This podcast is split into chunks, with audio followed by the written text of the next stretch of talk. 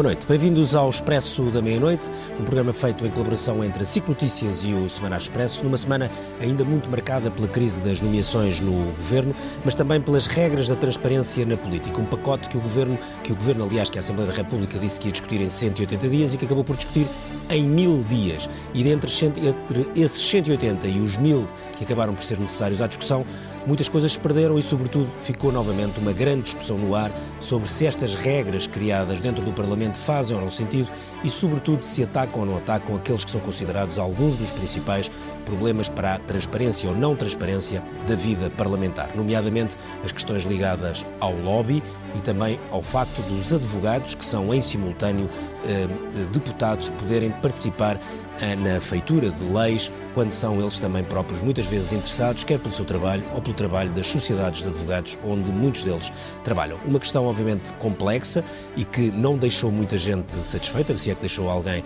satisfeita e que marca seguramente muita da discussão política, até porque se cruza com esse outro caso que tem marcado a política portuguesa nas últimas semanas. Para este programa convidámos uh, Susana Peralta, é professora de Economia na nova eh, SBE, também colunista do Público e hoje escreveu um, um belíssimo artigo sobre este uh, tema. Pedro Filipe Soares é líder parlamentar do Bloco de Esquerda, um dos partidos que também esteve sempre envolvido nesta discussão e que não gostou claramente do resultado final. Fernando Grão é líder parlamentar do PSD, o partido tomou algumas das decisões mais polémicas, entre aspas, de, ou sem aspas, uh, neste uh, caso, e vem aqui também explicar uh, porquê. Vítor Matos é editor de política do Expresso. Vamos falar hoje de transparência na política. Há regras novas para os deputados, aprovadas pela Comissão da Transparência, são polémicas, e há a polémica das nomeações de familiares para gabinetes governamentais.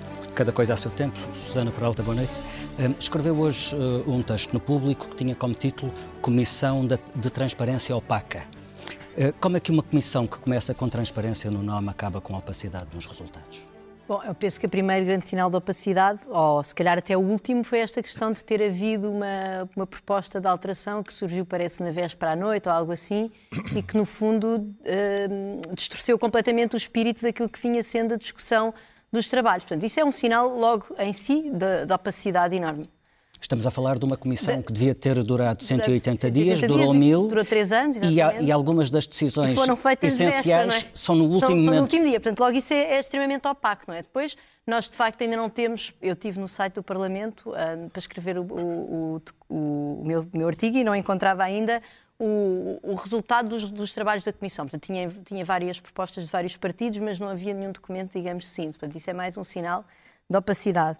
E depois, finalmente, as próprias propostas que acabam por vir, que têm vindo a lume na comunicação social daquilo, de, de, de várias uh, regras que foram, que foram adotadas pela Comissão, por exemplo, na, na, regulação dos lobbies ou na questão da publicitação dos uh, rendimentos e do património e das, dos conflitos de interesse dos deputados e dos detentores de cargos políticos em geral, também são bastante opacas, porque a verdade é que não, vale, não, não basta nós dizermos, por exemplo, que vamos criar uma, uma autoridade para a transparência, que vai ser uma entidade fiscalizadora única e, e, pronto, e ter poderes de fiscalização é bom. Ou seja, nós agora termos uma autoridade que de facto vai olhar para as declarações e ver se, ver se elas são verdadeiras é uma boa notícia.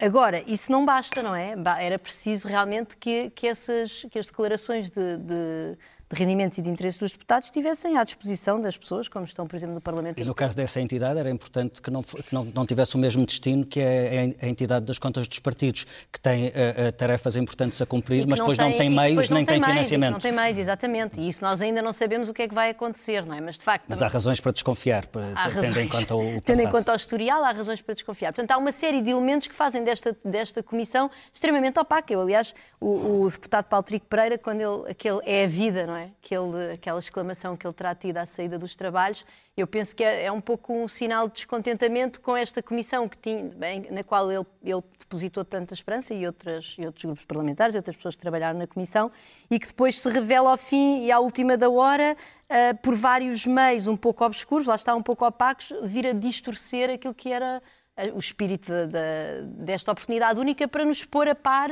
de, de, outros, de outros países, não é? Porque é preciso dizer que dizer, os códigos de conduta, eu tenho aqui as, as datas dos, quando é que os outros países adotaram códigos de conduta. Mesmo a Lituânia adotou em 2006. Uh, eh, portanto, porque é que Portugal ainda não adotou?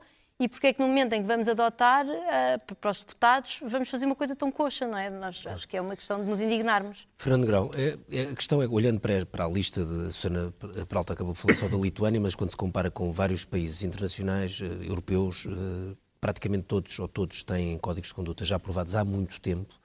São todos relativamente simples, ou quer dizer, não é preciso inventar a pólvora, eh, porque as questões são mais ou menos idênticas de país para país, em termos de, de democracias, tentam ser transparentes junto dos seus eh, eleitores e que o seu trabalho possa ser visto pelos uh, e os seus interesses possam ser vistos pelos eleitores em geral e pela população em geral. E a minha pergunta é para que complicar tanto, ainda por cima que se depois o que acaba é uma coisa que fica muito aquém do que nós vemos no, noutros países. Mas se nós olharmos para as instituições em Portugal, os códigos de conduta são uma realidade muito recente próprio governo tem um código de conduta que é uma coisa muito recente.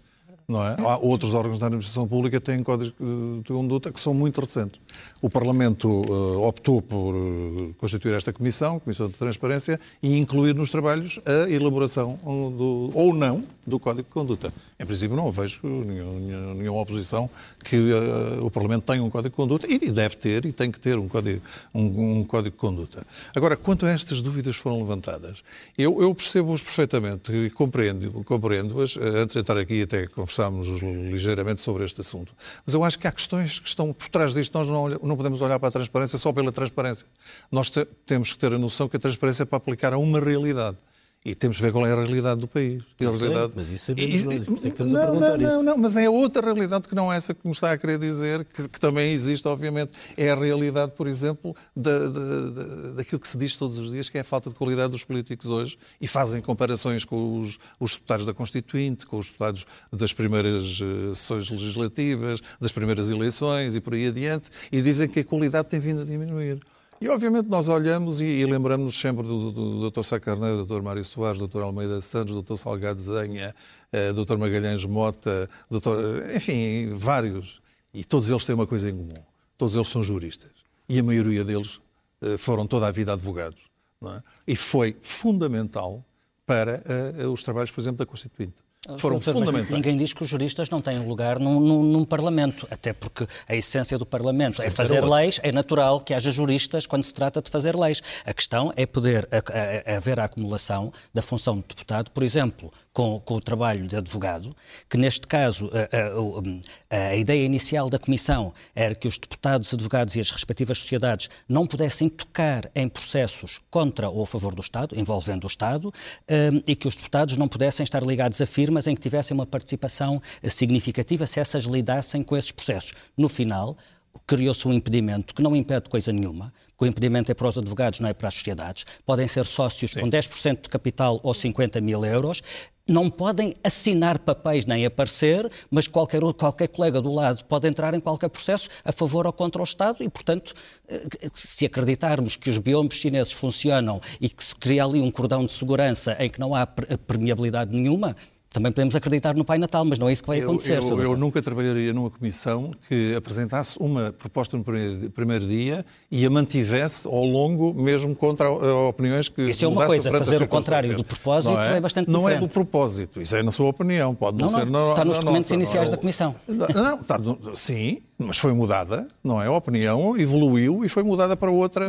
Para outra não, não, não foi de véspera, não sabemos se a Comissão não pode demorar 1500 dias, porque eu, eu, eu, trabalhei já em várias comissões de inquérito e sei bem, e comissões eventuais, e sei bem que os prazos nunca são cumpridos, porque a discussão, eh, enfim, nesta então é de uma enorme, uma enorme complexidade. Agora, eu não acho é que nós. que um assunto tão delicado seja resolvido no último momento com uma proposta oral. Mas eu não sei o que é o PSD. último momento, porque estes trabalhos trabalhos desta Comissão ainda não acabaram. Há três Sim, temas. Mas, mas a votação, mas a votação destas, mas a votação destas normas, a votação destas normas era naquele momento. Não Exatamente. quer dizer que não se volte a discutir estas matérias. Agora, o que eu acho é que não há nenhuma profissão, Sim. não há nenhuma profissão que deva ser ostracizada, como é o caso dos advogados. Não, os advogados são sempre beneficiados, não é ostracizados. Vêm as profissões liberais todas. E qualquer dia temos um Parlamento resumido a pessoas deixa-me passar.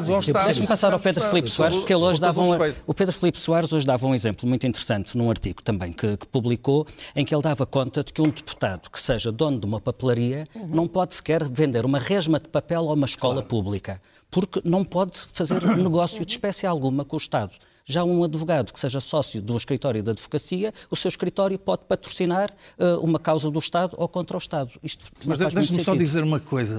É? Olhemos hoje para a Assembleia da República e veja quantos advogados é que há que pertencem a grandes escritórios de advogados. Eu direi que neste momento haverá dois ou três advogados nesta, nestas condições no Parlamento. Hoje é esta a realidade. São 61 advogados. advogados no total. Sim. Não, não, mas eu digo, pertencem a grandes sociedades de advogados, não são mais que dois ou três advogados, e mesmo assim tenho dúvidas. Mas só as grandes sociedades é que estão sob suspeita? Os advogados que fazem não, negócios com as câmaras municipais, mas os advogados que fazem, os, os pequenos escritórios, mas os pequenos escritórios que fazem Nenhum, pequenos... Nenhuma clínica está sob suspeita, nenhuma, nenhuma firma de assessoria está sob suspeita. Não, quem falou nas grandes é? escritórios foi, foi, foi o Dr. Fernando Negrão, portanto, por alguma razão está distinguido.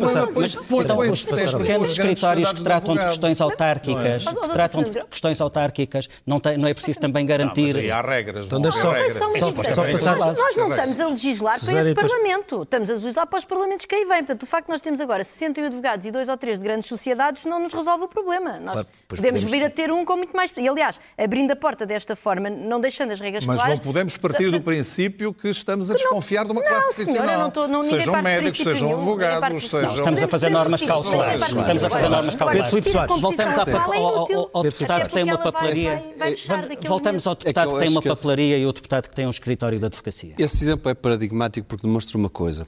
É que nós uh, não fazemos o que o deputado Fernando Negão estava a dizer, que era desconfiar uh, dos deputados, dos deputados que sejam advogados, de uma classe profissional, mas o contrário.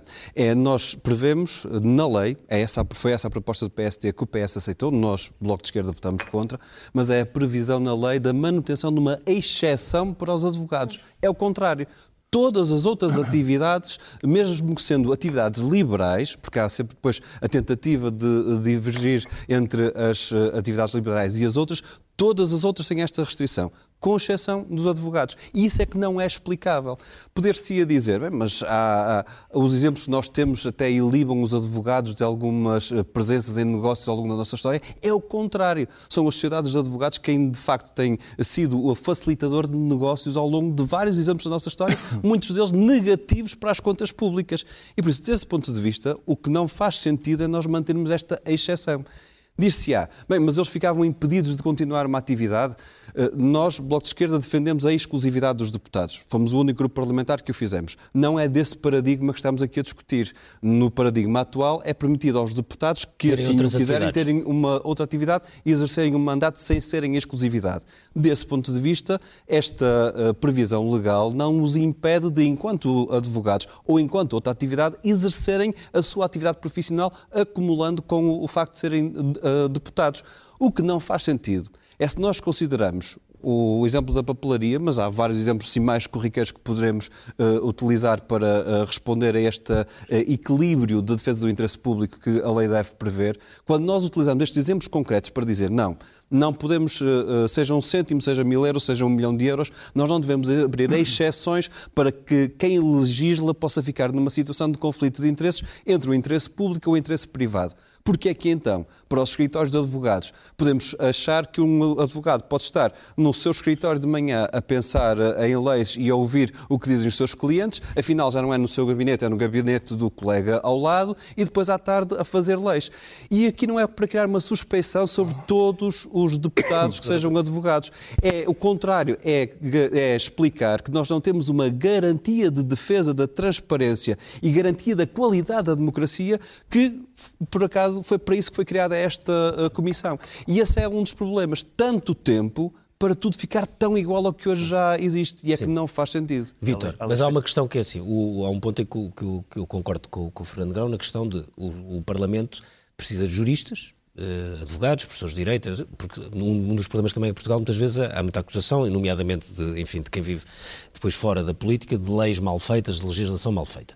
E, portanto, a legislação não é só os advogados, obviamente, ou os juristas que podem, que sabem fazer leis, mas é preciso haver alguma competência técnica desse ponto de vista. E, portanto, um Parlamento que fique fechado sobre si, que dificulte muito a vida ou, ou a presença de deputados, pode acabar por ser um, um, um Parlamento de menor qualidade, nomeadamente do ponto de vista da, da, da legislação, que é uma das suas principais funções. Isto é sempre contraditório e paradoxal. Quer dizer, a mim pagam-me para desconfiar como sou jornalista, portanto eu... Que é bom. À partida é desconfio bom. sempre. e, E, de facto, uma, uma solução como foi encontrada, o que faz é que gera ainda mais desconfianças. Porque a partir do momento em que um deputado, uh, tendo 10% da sociedade, uh, já pode intervir, ou tendo mais de 10% ou 50 mil euros, não pode, e vai ser escrutinado. E nós vamos sempre achar que um deputado que aparentemente se afasta continua a exercer a sua influência. Portanto, fica tudo exatamente na mesma. Portanto, está-se a legislar, a chamar transparência a uma coisa que é opaca e que, no fundo, mantém as coisas tal como, tal como estavam. E tem efeitos, e já vai ter efeitos nisso que tu estás a dizer, Ricardo, porque nós já detectámos no Expresso, na edição da manhã, dois deputados que dizem que já não vão ficar por causa desta lei. E pode haver outros que não querem. Porquê é que dizem que não querem ficar? Porque não querem alienar a participação da, da que têm claro. na, na, sua, na sua é sociedade. Um do PS e um do PSD. Depois há outros que não dizem que, que não dizem ainda não decidiram o que é que vão fazer e outros dizem que não fazem ideia o que é que foi debatido na Comissão da Transparência. Portanto, se vê por aí. Mas eles podiam fazer uma malandrice. Do PSD, é engraçado que do PSD que dizem isso. Podiam vender, podiam vendê-lo a um colega e arranjar maneira de depois, quando regressassem, voltarem a ter a participação na sociedade. Claro. Mas, mas isso... não fizeram, vão deixar o Parlamento. Mas nada não, impede que, que outros o façam. Não, mas isto nada impede efeito. que outros o façam. Isto, está bem. Isto tem, claro. sempre, isto tem sempre um problema, tem sempre o reverso da medalha, que é a questão de haver menos qualidade no Parlamento claro. e da funcionalização, uh, profissionalização. E fica-se com dos deputados funcionários. E depois, por um lado, quer dizer, isto, se cruzarmos isto com a questão do Family Gate e do aparelhismo, não é? O que nos acontece é, por um lado, uh, podemos ter deputados ligados a interesses, e é um perigo ter deputados ligados a interesses, nomeadamente escritórios de advogados que fazem lobby ou representam certo tipo de, de, de, de clientes que têm influência no Estado. Do outro lado, temos políticos que se profissionalizam ao ponto de dependerem de tal maneira economicamente das funções políticas que até as famílias depois são envolvidas nisto.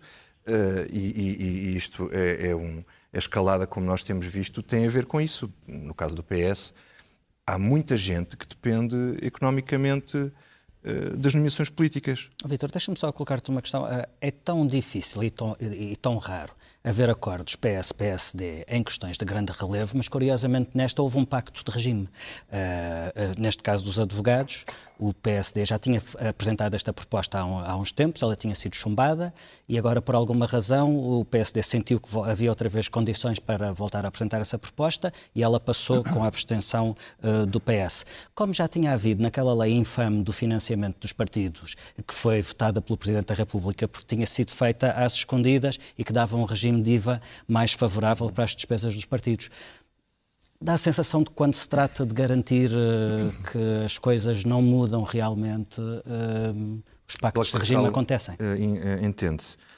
Eu acho que, por um lado, pode ser isso, mas o PS tem uma posição de princípio diferente. Acho que isto tem a ver com o facto de Sim, não quererem perder posição, a face. E acabou na posição a, a, do PS. A proposta que nós referimos era uma proposta do Partido Socialista, convém referir é. isso para, com toda a transparência.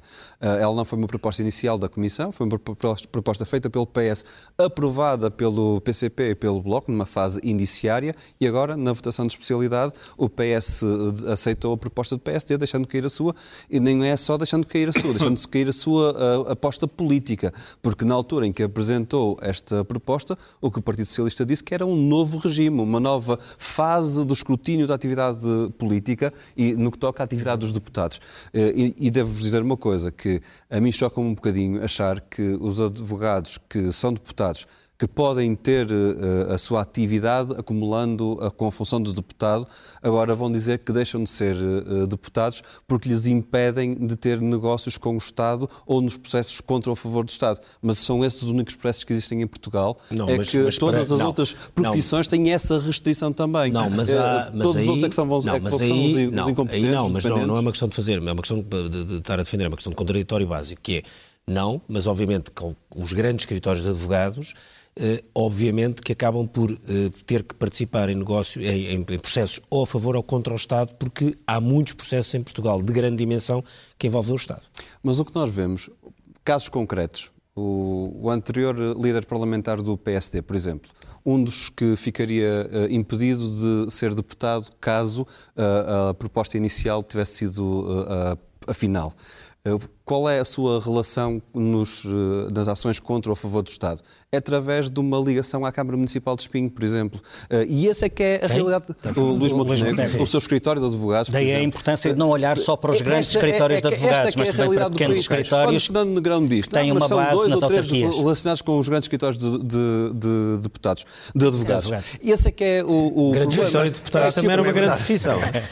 E há escritórios alguns que parece sim. Mas essa é que é a questão, de facto, é que o, o concreto, as situações concretas que nós vamos conhecendo, eh, na prática, são destas ligações partidárias que eh, se fidelizam eh, na... Quais são na- esses casos concretos que nós conhecemos que eu conheço muito pouco? Luís Montenegro? Luís Sim, Montenegro deu- deu um esse- exemplo esse que, bom, exemplo. ca- na, na, nessa altura foi nisso discutido, mais, estava claro. na Comissão de, de Ética também na altura, foram discutidos vários exemplos na mesma vertente. A Comissão de Ética decidiu, com a proposta do PS e do PSD, eh, a dizer que isto não era nenhum tipo de violação dos deveres eh, que estavam previstos no Estatuto dos Deputados. Foi uma decisão que nós votamos contra, nós, Bloco de Esquerda, creio Mas a eu, maioria Bloco de Esquerda e PCP, aprovou eh, PS e. PSD aceitou essa situação. Na nova previsão da lei, acabava-se com essa eh, perspectiva. E por isso, a nova previsão da lei dizia isso não é aceitável. Não pode um deputado eh, estar no seu escritório junto de uma junta de freguesia, de uma Câmara Municipal, de uma entidade pública qualquer, a questionar o Estado Central ou vice-versa. O que se fez foi, nesta fase final, regressar ao acordo de regime anterior. Isso nós criticamos. O PSD poderá sempre dizer que esteve Foi do lado dessa sua posição. Está faz certo.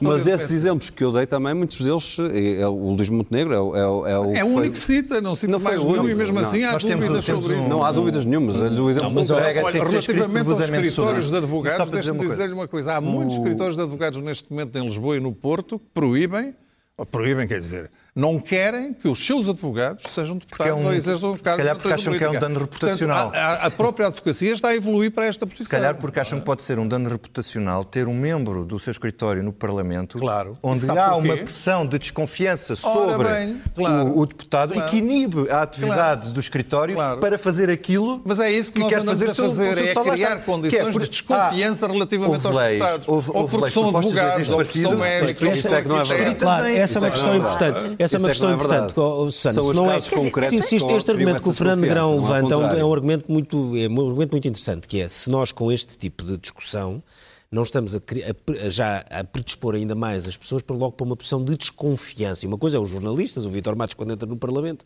estar mais desconfiado e tal. Outra coisa é as pessoas em geral, quando vão votar ou quando ligam a televisão ou pegam no jornal, já estarem a desconfiar de tudo o que se passa no Parlamento, que faz muito pouco sentido. Sim, Ou é, faz é, é- sentido. é a instituição política em que as pessoas em geral, em toda a Europa, têm menor confiança. É o Parlamento. Nacional. Sim, a- a- o Eurobarómetro agora de, de outono, do outono, a taxa de confiança dos portugueses no Parlamento Nacional está nos 30 e poucos por cento. Portanto, é um terço, só um terço das, das cidadãs. Como? E até melhorou recentemente. Melhorou, mas voltou a piorar. Melhorou bastante na, na altura do início da- da- do governo do PS, mas agora porque houve- voltou a porque piorar. houve um- uma base uma parlamentar. exato. o Parlamento mas passou central já voltou, política. voltou aos níveis antigos. Eu tenho aqui os números. Ah, portanto, é, um- é uma instituição que, no, no contexto de- das democracias desenvolvidas, vamos dizer, tem, tem sido vítima de uma enorme desconfiança das pessoas. E é por isso que nós andamos há 20 anos, eu tenho aqui as datas. A a- a- as Nações Unidas em 96, o Conselho da Europa em 97, a OCDE em 97, que começaram a, puxar, a empurrar esta agenda dos códigos de conduta. Vamos lá começar a pensar nisso. Pronto. E, portanto, isso é, é uma questão que é antiga e que não tem a ver agora com o caso pontual do deputado, ah, ah, de, de um deputado qualquer que não, não interessa, ou de uma deputada. O que é que acontece? Acontece que nós, quando estamos a pensar, a democracia não é só, não, não é só feita de eleições, é feita de um conjunto de regras que cria, digamos, uma saudável convivência entre os eleitos e os eleitores, e os eleitos estão lá para servir os interesses dos eleitores. Ah, e, portanto, nó- há duas formas, assim, digamos, conceptuais, de nós pormos os eleitores, os eleitos a fazerem aquilo que devem fazer. Uma é, obviamente, a posteriori, ou seja, uma vez que as pessoas cometem um crime ou que são apanhadas em tráfico de influências ou em, ou em problemas de corrupção, existe um sistema judicial que vai atrás delas e bem, que vai à procura de prova, etc.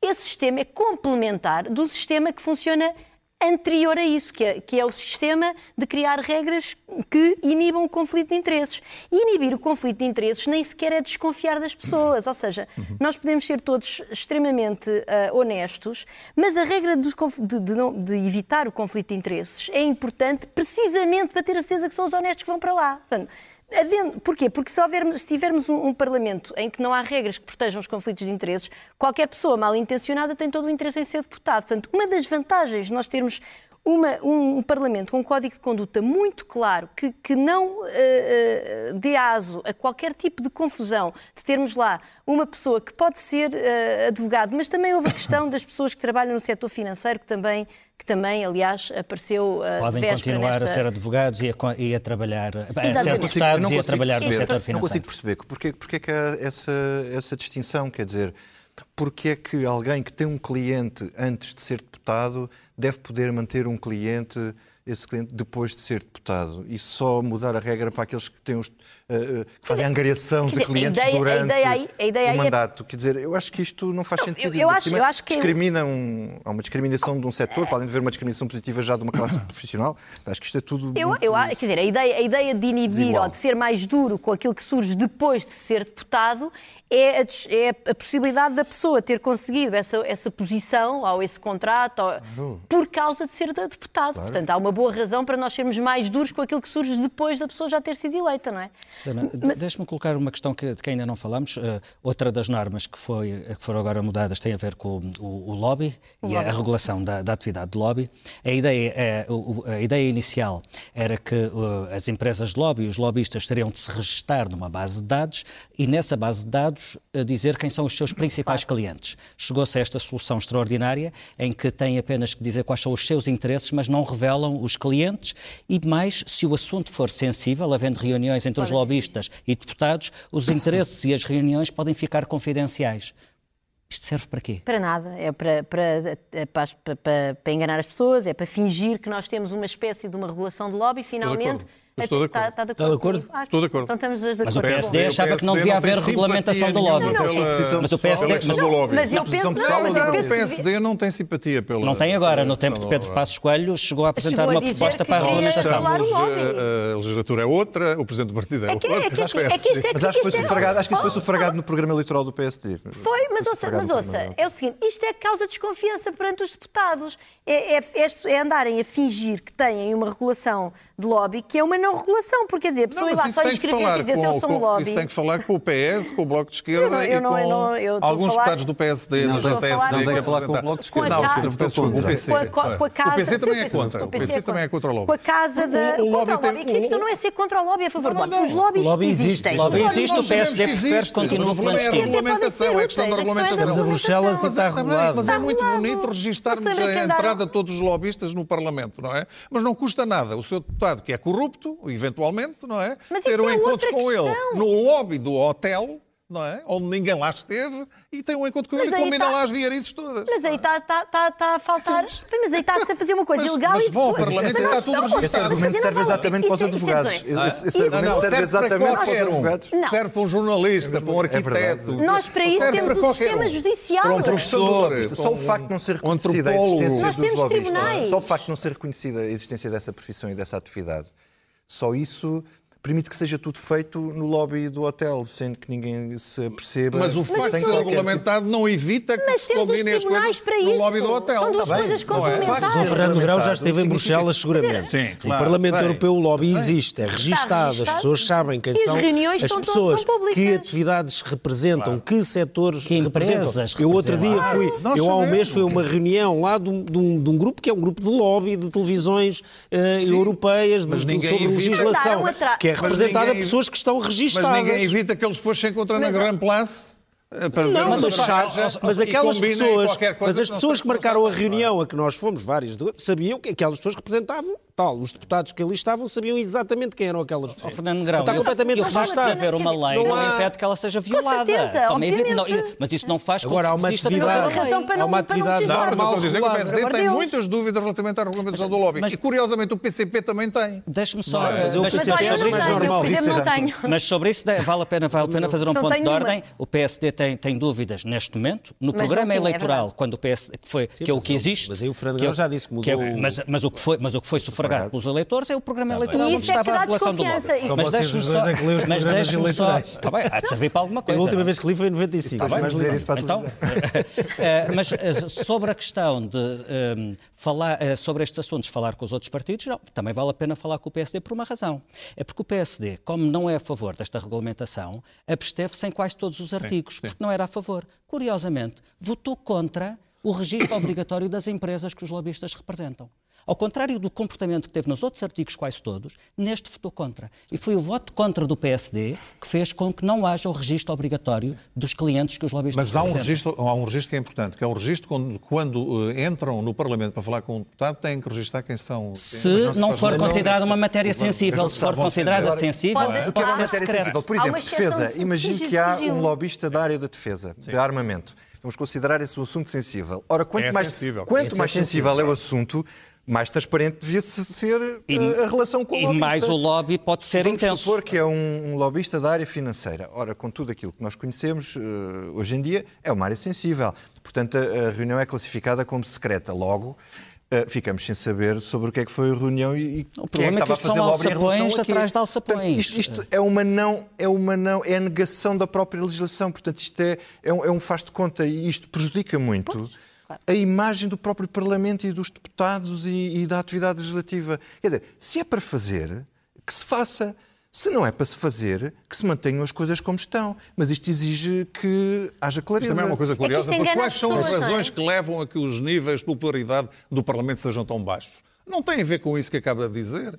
Tem a ver com o facto de não se compreender bem o funcionamento do Parlamento. Isso tem muitos- isso tem não muitos. é? Mas É- esta é a Tem, razão. tem a É ver- muito- tem a tem a ver com o coisa, facto é de nós andarmos sempre a guerrearmos uns com os outros. Também É há de ter a ver com o facto de haver deputados que dizem que estiveram lá e não digam, agora não. se escapa. Neste Agora- momento não se preocupe, deram-se mas, muito bem, mas agora neste, momento não se preocupe, porque neste momento as pessoas estão mais focadas na confusão do Parlamento Britânico. Estão todos a é ser surpreendidos todos os dias, portanto eu acho que Até neste já mete a água. votação- a votação da nossa Assembleia da República está, a subir muito. termos relativos, em termos que Quantos relativos. casos Parlamento há- mais antigo do mundo aquilo não está a funcionar nada Quantos bem. casos é que há que envolvam o Parlamento em casos de corrupção, tráfico de influência?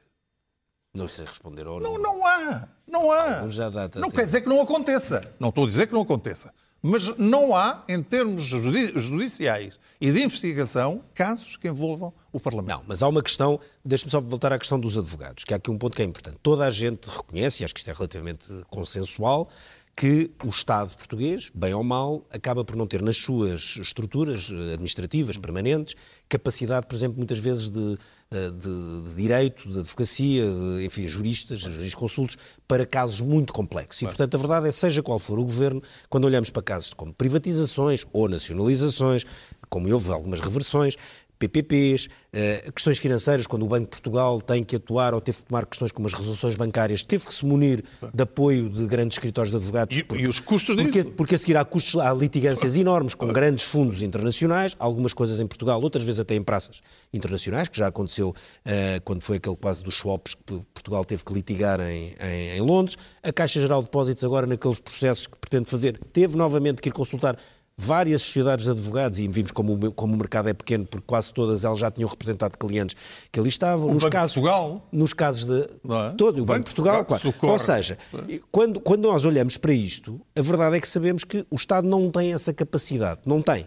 E, portanto, é praticamente impossível que o Estado não acabe por recorrer a essas sociedades de advogados, umas vezes a esta, outras vezes àquela, pois também não são muitas, são cinco ou seis que acabam por levar isto. E, portanto, não era melhor que, desta, que não pudesse haver ninguém destas. de- destas- Então deixe-me dizer, essas cinco ou seis, eu diria que a maioria delas não querem que os seus advogados sejam deputados. Sim, mas Não agora querem. eu consegui Mas é não querem. minutos É, pouco- não querem. O que é um bom caminho. É o caminho feito ao contrário.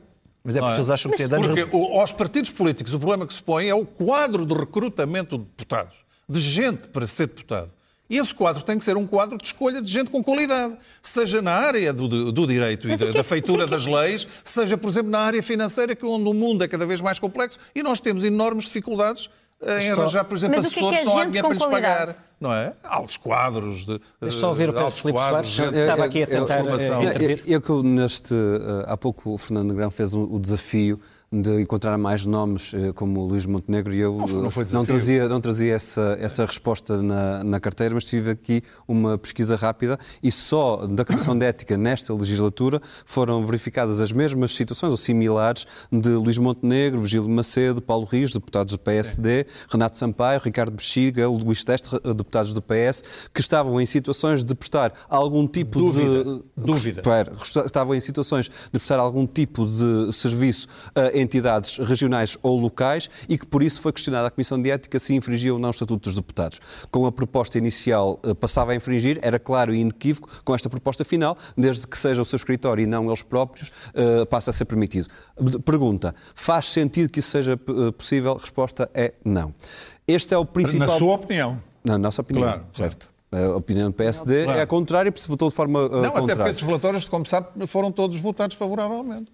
É? Votados contra o Bloco de Esquerda, votados a favor pelo a favor, PS e e PSD e se- creio que, que o CDS regulares. também. Uh, uh, e por isso é que uh, a nossa pretensão de mudar a lei era para não haver dúvidas interpretativas no Estatuto dos Deputados e garantir que estas situações não aconteciam, não deviam acontecer.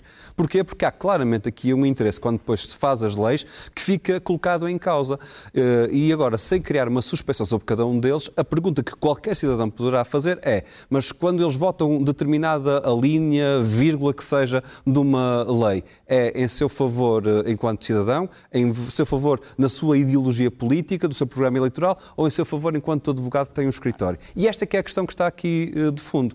Este é o principal problema que nós temos na nossa democracia. Uh, os casos de corrupção que vêm uh, sendo investigados demonstram que este não é o principal problema da nossa democracia. Deve deixar de ser atacado exatamente por isso? Não, não deve deixar. Porque assim é que nós de demonstramos Estou que de temos uma uh, democracia que está musculada Verdade. para responder a estas situações.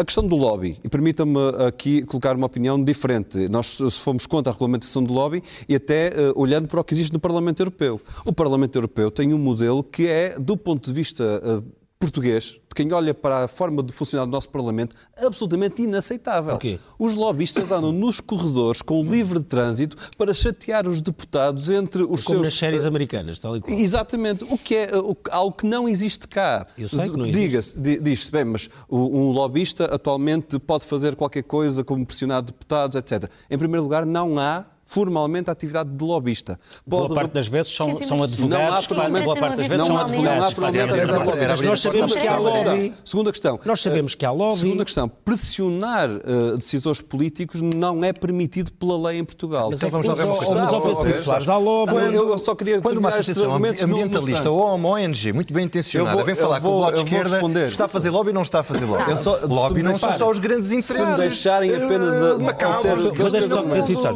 Filipe Pessoas querem salvar os direta. golfinhos, fazem Por lobby exemplo, para salvar os golfinhos. Vocês, dizer- vocês votaram a favor de uma lei, que eu, eu agora vou dizer qual foi a minha opinião, aliás escrevia, que achei um absurdo, que era aquela questão das vacinas, de impor umas vacinas. Isso foi com lobby, toda a gente sabe. Porque o já- lobby, o lobby era lobby de, de uma, de uma- neste caso, uma minoria médica, mas era de lobby, e de, obviamente de laboratórios. Não tem mal nenhum, é normal. O PAN, Qual o é PAN é um partido lobista.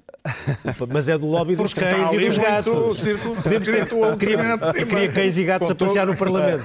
Ainda não. Há aqui, há aqui duas questões diferentes. É que o que, se, o que se está a introduzir agora, ao contrário do que O existe lobby existe nas com coisas não tem problema nenhum, é normal. Já agora, eh, quando se, quando se pergunta, mas uma associação, uma associação, seja ela empresarial, seja ela uma associação ambiental, uma associação patronal, uma associação sindical, sindicatos, pessoas individuais, chegam à Assembleia da República e pedem para ser recebidos. São recebidos? Eh, São. São por todos os Estão a grupos fazer parlamentares. lobby. Isso não é lobby? São- Estão a fazer Mas isso é lobby. em lobby? termos é é- genéricos. Coisa diferente, coisa diferente é dizer-se que há uma profissão que uh, a única coisa que faz é estar permanentemente a pressionar decisores políticos. Isso nós não aceitamos. E é um passo errado que se cria essa profissão, porque depois, o que é que há a seguir? Mas os sindicatos É- estão, estão permanentemente a pressionar o poder político, não são mal Cidadãos, Os sindicatos são temos- instituições nós- oh, oh, reguladas e... Claro, e- mas, mas se for pelo lado de Ah, pressionar é- só por pressionar o poder político, é bom pressionar o poder político. São- são, uh, é diferente. poder político é que tem que saber diferente. destrinçar É diferente. Quais Nós são as causas uma- que deve uma- abraçar ou não, não é? É diferente. Isso é do votar do vosso lado, uma não está do lado dos- dos Sim, É diferente nós temos uma atividade, como existe hoje, e eu acho que é salutar, em que quase ninguém se queixa de não ser ouvido na Assembleia da República. Quase ninguém. Todos os grupos parlamentares re- recebem toda a gente que, que vai lá falar e depois tiram as opiniões que devem tirar de cada um dos argumentos. Ou termos uma situação que é aquela que vai ser criada, de termos à porta do Parlamento pessoas que dizem: olhem, falem comigo, que eu, que em troca dos honorários ta- tantos, consigo garantir uma decisão política. Consiga ou não consiga. Seja isto uh, uh, mentira ou seja isto verdade. Mas uh, vamos ter essa uh, intermediação entre o que agora é de acesso direto por parte de toda a gente e passa a haver agora uma profissão que é de intermediação destes interesses junto dos deputados, cuja forma de existência é garantirem que conseguem influenciar os deputados, membros do governo, eh, eh, presidentes de Câmara Municipal, o que for. Faz sentido? Isto ajuda a nossa democracia? Eu creio que não. Isto é criar uma suspeição adicional sobre a Mas aqui isso democracia. já existe. Mas isso já existe. Não Isso já existe, existe. não existe. Ninguém Não neste estão lá à momento- porta, Não existe fazem no lobby do discussão, hotel. mas já acontece. Não existe. Fazem Não no lobby existe do hotel. mas Ninguém sabe Neste em que porta momento- eles estão. Neste momento, e neste caso um- saberíamos em não, que porta Neste eles momento há um mau nome até sobre o lobby nosso- no nosso país. Desse ponto de vista, é, nós somos uma exceção na Europa. O lobbyista é mal visto em Portugal e ainda bem. E nós gostávamos que assim fosse. Esta lei vai não fazer o contrário. Deixem-me lançar só uma, última questão para, para termos tempo de a falar. Temos estado a falar daquilo que a Comissão da Transparência tratou. Vamos falar de um tema que aparentemente vai ser metido na agenda da Comissão da Transparência. Eh, Essa sugestão foi feita pelo Primeiro-Ministro, que é que a Comissão de Transparência se pronuncie sobre a existência de normas claras, aplicáveis eh, eh, em todos os casos, sobre a nomeação de, fam- de- de familiares por parte de titulares de cargos políticos devem poder ou não nomear familiares para gabinetes eh, governamentais, para gabinetes de apoio de várias espécies, ou até mesmo nomeações cruzadas. Eh, o secretário de Estado que nomeia a mulher do colega secretário de Estado do, do gabinete ao lado. Hum, Fernando Negrão, eh, o PSD mostrou-se contra essa, essa proposta, porque entende que a ética não se legisla.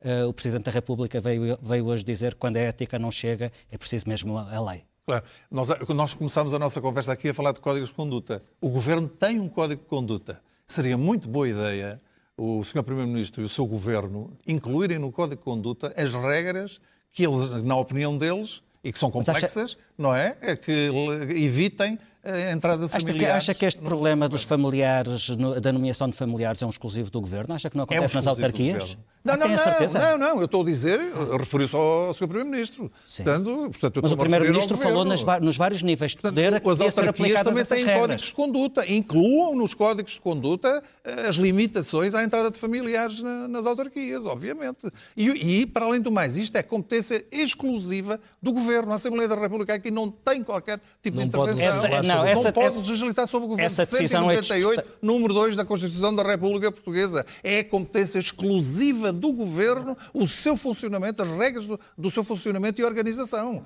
A Assembleia da República não se vai intrometer no Governo. Portanto, quando o Sr. Primeiro-Ministro vem dizer que a competência é, do- é- é- é da Assembleia e da Comissão de Transparência, isto já foi discutido na Comissão de Transparência, por iniciativa do próprio Partido Socialista. E a conclusão a que se chegou é isto é competência exclusiva do Governo. O Presidente da Governo é República tem entende que fa- faz sentido pensar em alterações República ao Código de Processo É- é- Administrativo. É, é através do, do Código de Procedimento Administrativo. De procedimento É, administrativo, até porque ele tem a interpretação que mesmo os, o- os nomeados de confiança política acabam por fazer parte da administração. E que, portanto, essa alteração devia ser feita. Esta argumentação do Presidente da República não o convence? Co- uh, Não, convence-me. Eu diria mesmo, se o Governo não avançar, como devia avançar, através de- Código do Código de Conduta ou através de uma norma qualquer que crie no âmbito desta, desta disposição de- constitucional, não é? Nós temos sempre essa possibilidade. Sendo que essa possibilidade, e o próprio Presidente da República disse-o, eh, há opiniões divergentes que não pode ser usado, não pode ser através desse Código de Procedimento. E qual seria o tipo de impedimento em que, em que está a pensar? Não, eu Eh, estou a chega aos primos, chega Claro, aos primos de segundo grau, Obviamente chega. chega aos primos. Eh, e, e um secretário de Estado pode nomear a mulher de outro membro do governo? É porque estamos a falar mesmo de uma realidade muito complexa. Olha, Quer dizer, nós vamos entrar aqui numa discussão de uma enorme complexidade, não é? Que- Até, até que nível é que isso vai? Mas é porque- E- ou até que nível é, É que começa? Mas o não é? PSD está a ser muito crítico de todos estes casos concretos de que temos Claro, ouvido falar. porque Alguns deles é muito recusa- difícil de perceber recusa- como é que se podiam recusa- impedir. O PSD recusa qualquer tipo de ligação familiar no que diz respeito ao exercício de funções. Não é, que- não, não é como se não tivesse isso no passado do governo do PSD. Mas o tempo muda e muda também com os partidos. E, felizmente os partidos evoluem com todos os defeitos que têm. Uhum. Sra. Peralta, uh, há maneira de, de, legislar, regular este tipo de, de, de, situações? Porque muitas coisas têm a ver com práticas pois. que são normalizadas, uh, uh, que existem, depois as pessoas, muitas delas também têm a sua carreira, as suas vidas ligadas a estas coisas. Portanto, onde é, é, é, é, possível criar regras ou, ou, deve ser sobretudo uma questão de bom senso? Não, eu acho que não deve ser nada uma questão de bom senso. Eu acho que é possível criar regras. Agora, o a regra mais... que é uma coisa bem distribuída, segundo disse um filósofo. Mas é sempre o mesmo problema, não é? Que se nós temos regras pouco, pouco claras, o bom senso até pode estar extremamente bem distribuído na população, mas as pessoas de menor senso vão parar estes cargos onde podem fazer maningâncias. Portanto, Portanto, precisamente por bom senso estar bem distribuído, é que vamos criar regras de maneira a esse bom senso aparecer nos cargos políticos. Uh, a regra mais simples, e que aí eu penso, embora não seja jurista, não é? Mas uh, que a Assembleia da República é tem competência boa. para legislar. É uma qualidade. É uma qualidade, eu não sou jurista. Mais, agradeço, agradeço. Obrigada, obrigada. Eu sou economista com orgulho, mas uh, seja como for, Uh, o que, é onde, onde, pode haver legislação é na obrigação de declarar, ou seja, é fazer como, por exemplo, no Reino Unido, em que os detentores de cargos públicos têm que dizer quais é que são os empregos de todos os familiares diretos, depois claro que vamos ter que estar aqui a discutir o grau, mas isso já é uma, uma questão de detalhe. E isso depois está online. Quer dizer, eu sou, sou eleitora do, do, do, do, Círculo de Castelo Branco e posso ir ver o meu deputado e outros quaisquer, e, ou deputadas de qualquer outro, ver onde é que estão empregos as pessoas dessa, dessa família. É uma lei, é, é o básico. Depois podemos ir ou não a, a proibições. Portanto, nomeadamente em Inglaterra pode-se ver o que é que fazem se os filhos Os filhos, emprego, filhos, qualquer sim, deputado é, tem que declarar isso. Obras têm que ser os, os empregos de familiares e porquê diretos. é que acha que isso faz sentido? Faz seja, sentido um, porque. Um familiar, imaginemos, um familiar direto de um, de, um, de um, deputado que até pode não se dar com ele e de repente tem que estar ali com o. Não, mas é, estamos a falar dos. No caso inglês, que eu conheço, é os cônjuges, filhos e filhas. Portanto, ok. A, também há, também há pais e filhos que não são, bem. São, isso há vasta literatura sobre isso. Mas são minhas, quer dizer, é, estamos a falar. Há livros de, de grande sucesso. Paciência, quer dizer, é tal coisa. Se a pessoa tiver realmente uma enorme questão de família, que, que não queira, que, nesse caso extremo, e que não queira que isso apareça online, então não, se, não, não, não seja político. Quer dizer, ser político tem, tem uma dimensão de serviço que às vezes a pessoa tem que engolir alguns sapos, ou então um, e há uma defesa um, de emprego, da, da não é? Também. A democracia, é, a democracia também é necessário. Ou seja, isso é, portanto, paciência, isso é paciência, é azar agora. Eu, eu acho, que, isso é, questão... é, a dimensão mínima da legislação, é obrigar à declaração. Se este senhor secretário de Estado tivesse ter declarado que tinha no seu gabinete um primo, se calhar nem sequer tinha convidado o primo. Verdade, Ou então este, tinha, este e isso problema... estava escrito em todo lado, deixa-me só terminar, e toda a gente conhecia aquele primo como uma pessoa absolutamente fora de série naquele domínio, oh, e se calhar as pessoas que votam nele. o secretário tal sabia, sabia. Mas se isso estivesse escrito num documento que tivesse, digamos, disponível online, não é? Uh, pronto, e depois provavelmente até se podia dizer, olha, neste caso faz todo sentido, porque realmente este primo deste secretário de Estado... Não, mas aí é que está o problema. Quem é que diz que depois faz, as faz pessoas, sentido as pessoas, os eleitores e as ah, eleitoras. Mas nós temos isso aí é que já não... Nós temos agora neste... Mas essa é que é a questão que nós nesta semana não temos, nós nestas semanas nunca se consegue fazer, que é eu sou muito crítico de algumas, quer dizer, acho que há aqui casos completamente bizarros, mas muito crítico do, do bolo em que se tem, que se tem colocado. Porque as coisas depois, quando são vistas caso a caso, há casos que fazem sentido e que têm toda a lógica. E neste momento isso é, complet... é completamente impossível de ver. Claro, mas o que eu estou a dizer. Há uma regra da dialética que diz que a quantidade muda a qualidade. Isso é do Hegel. É que é o, Isso é do Hegel. O Hegel não é muito fácil de perceber, mas essa frase. Fundo. Mas acho que nós eh, compreendemos este o, contexto disto e destas posições até do Presidente da República do Primeiro-Ministro de uma forma muito simples. Há um problema de que se foi originado por alguma falta de bom senso. Uh, foi uma batata demasiado quente para dois órgãos de soberania, Governo e Presidente da República, não lidaram com isto anteriormente como deveriam ter lidado e agora atiram para outro órgão de soberania a batata quente para descalçar a bota, que é a Assembleia da República. Quando se percebe que a atuação da Assembleia da República eh, só consegue mexer nas areias deste processo, porque o que toca a Conselho de Ministros, Secretários de Estado, é a responsabilidade do Governo, do Primeiro-Ministro em primeiro lugar, e do Presidente da República aceitar ou não as nomeações do Primeiro-Ministro. A Assembleia da República, uh, Sim, perdão, do Presidente da República, a Assembleia da República não pode fazer nada sobre isso. Os gabinetes pode, pode. Aqui o caso do primo seria apanhado com uma revisão do, do Código de Procedimento Administrativo, mas todos nós percebemos que essa é a, eh, a espuma de todos os casos que têm sido aqui encontrados. E, por esse ponto de vista, há claramente uma atirada da batata quente para cima da Assembleia da República por parte de quem? Governo e Presidente da República não fizeram, se calhar, aquilo que achavam que agora deve ser feito. Vitor Eu acho que foi uma questão tática do Primeiro-Ministro ao ver escalar tudo isto Isto começou por ser um conjunto de algumas coincidências, depois isto começou a evoluir para muitos casos, depois já eram 40 casos, já, já era às dúzias e não sei o quê, e acontece Mas nessas primo- havia casos que não eram casos. Pronto. É. Estamos a falar do, do- do padrão e, e de, de, de, Eu, de, eu, costumo- eu costumo dizer, eu acho que os jornalistas, a certa altura, ainda hoje disse aqui na redação, começaram a fazer croquetes disto, que Sim, vai tudo para um- croquetes, isto ou para um empadão, impacto não é? Já brutal. não tinha uma um, distinção. um- um impacto brutal na opinião pública, não é? Porque as pessoas começam a ver. Isso é indiscutível. Eles já não estão a dar aos amigos. A ideia das pessoas é eles, eles, eles querem tudo, é para as famílias, é para a mulher, para o filho, para, para se amanharem, não é? Como as pessoas dizem. Mas a questão aqui é que o Primeiro-Ministro ganhou tempo. Ele, com isto, chutou para a frente, tirou de cima dele a responsabilidade, atirou para a Assembleia da República E e isto sem a devia bota. se resolver, acho eu, com códigos de conduta, não era com legislação. Cada, candidato, cada partido devia apresentar um código de conduta de como é que isto devia funcionar no seu governo. E nós não sabemos o que é que António Costa pensa sobre o assunto. Ele lançou isso para cima dos outros. Eu gostava de saber o que é que pensa sobre o assunto, embora agora seja tarde, porque senão ia ser uma razia no governo se é que pensa que, que Sabemos, que ser. Ele passou, disse, no- sabemos ele o que se passou no governo dele Não, não, até agora. Ele começou por achar que. Não, Os ele disse que era a questão de uma pessoa nomear para o seu próprio gabinete Os familiares familiar. diretos. Portanto, isso era a linha vermelha. Mas Foi- se foi a pede, linha era a linha vermelha que ele Mas se determinou. pede Ele ao disse Parlamento para legislar sobre o assunto, é porque admite que, que se possa alargar o universo e, a Assembleia que decida. Eu acho que isto devia ser definido. É o partido e o candidato a Primeiro-Ministro, em termos de código ético e de código de conduta, como é que ele quer gerir o seu governo? E estabelece isso e cada um estabelece o seu e cada eleitor escolhe e vota em função Mas era complicado haver cada partido ter o seu código de conduta com regras diferentes. Isso era uma coisa. Não, mas- Eu acho que tinha que haver aqui um acordo. Mas, mas, por exemplo, a o CDS regras, não é? pensa a mesma coisa do, E há um do acordo PSD, muito não pensa a mesma coisa do PS. Acho que era muito fácil eh, que cada um... Deixa-me só perguntar uma coisa. Só- muito mais uma- é não haver relações familiares É? Então, de- no âmbito do governo. Só perguntar uma coisa a Susana Peralta antes do Os, os, os, os gabinetes ministeriais, são, os cargos de eleição são cargos de confiança. Tanto Claro. são que, ao contrário de outros cargos de carreira, quando o ministro ou o secretário de Estado caem, cai todo o gabinete. Claro, claro. E imediatamente fica sem emprego no dia a seguir. Eh, O princípio da confiança do próprio ministro ou secretário de Estado não devia ser o que se impunha a tudo, ou seja, dele só de querer trabalhar com as pessoas em que mais confia? Não tem que ser família. Não, claro, mas a pessoa pode confiar em pessoas que não são da família. Claro, como é óbvio. Podem ser da família do colega. E Podem ser da família, por O isso é que problema eu- é que é essa a questão, Por ou isso é que seja... eu acho que isto se resolve com transparência. Voltamos à questão da transparência. Oh, Não, mas a transparência não, não. Quando se está a falar em leis e alterações, não é isso. O que a Não, senhora mas está a a dizer é se for transparência é é que publicitar, é publicitar, é, é publicitar, é, é Mas o obrigar. publicitar é diferente de alterar leis. Ah, não, eu penso que é fazer uma lei que obriga a publicitar e que obriga a publicitar. Por exemplo, eu vou dar um exemplo muito simples. Eu já estive nos júris de atribuição de bolsas da FCT.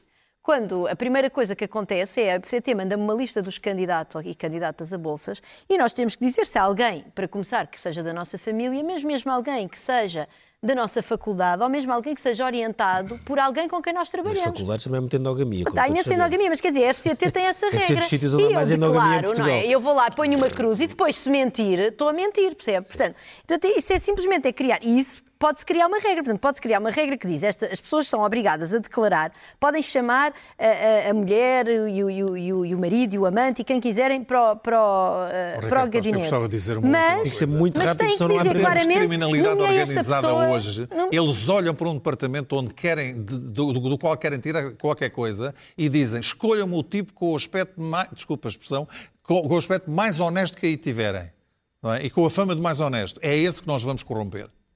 E é, E que- é desta forma que a criminalidade organizada está, está a funcionar. E o que é que não isso é? E onde é- Preciso levar- Mas se a Isso agora é uma tiver- coisa. Bem, vamos à... Isso agora dava uma grande confusão. Dava, mas é Isso isto que aí, está a acontecer. Primeira página do Expresso, porque isso é que não dá para falhar. E a manchete Temos que Expresso- publicitar sempre A completamente transparentes. na Expresso deste página sábado é precisamente sobre eh, o assunto que estávamos agora a falar. Marcelo Rebelo de Sousa quer as famílias fora de todos os gabinetes.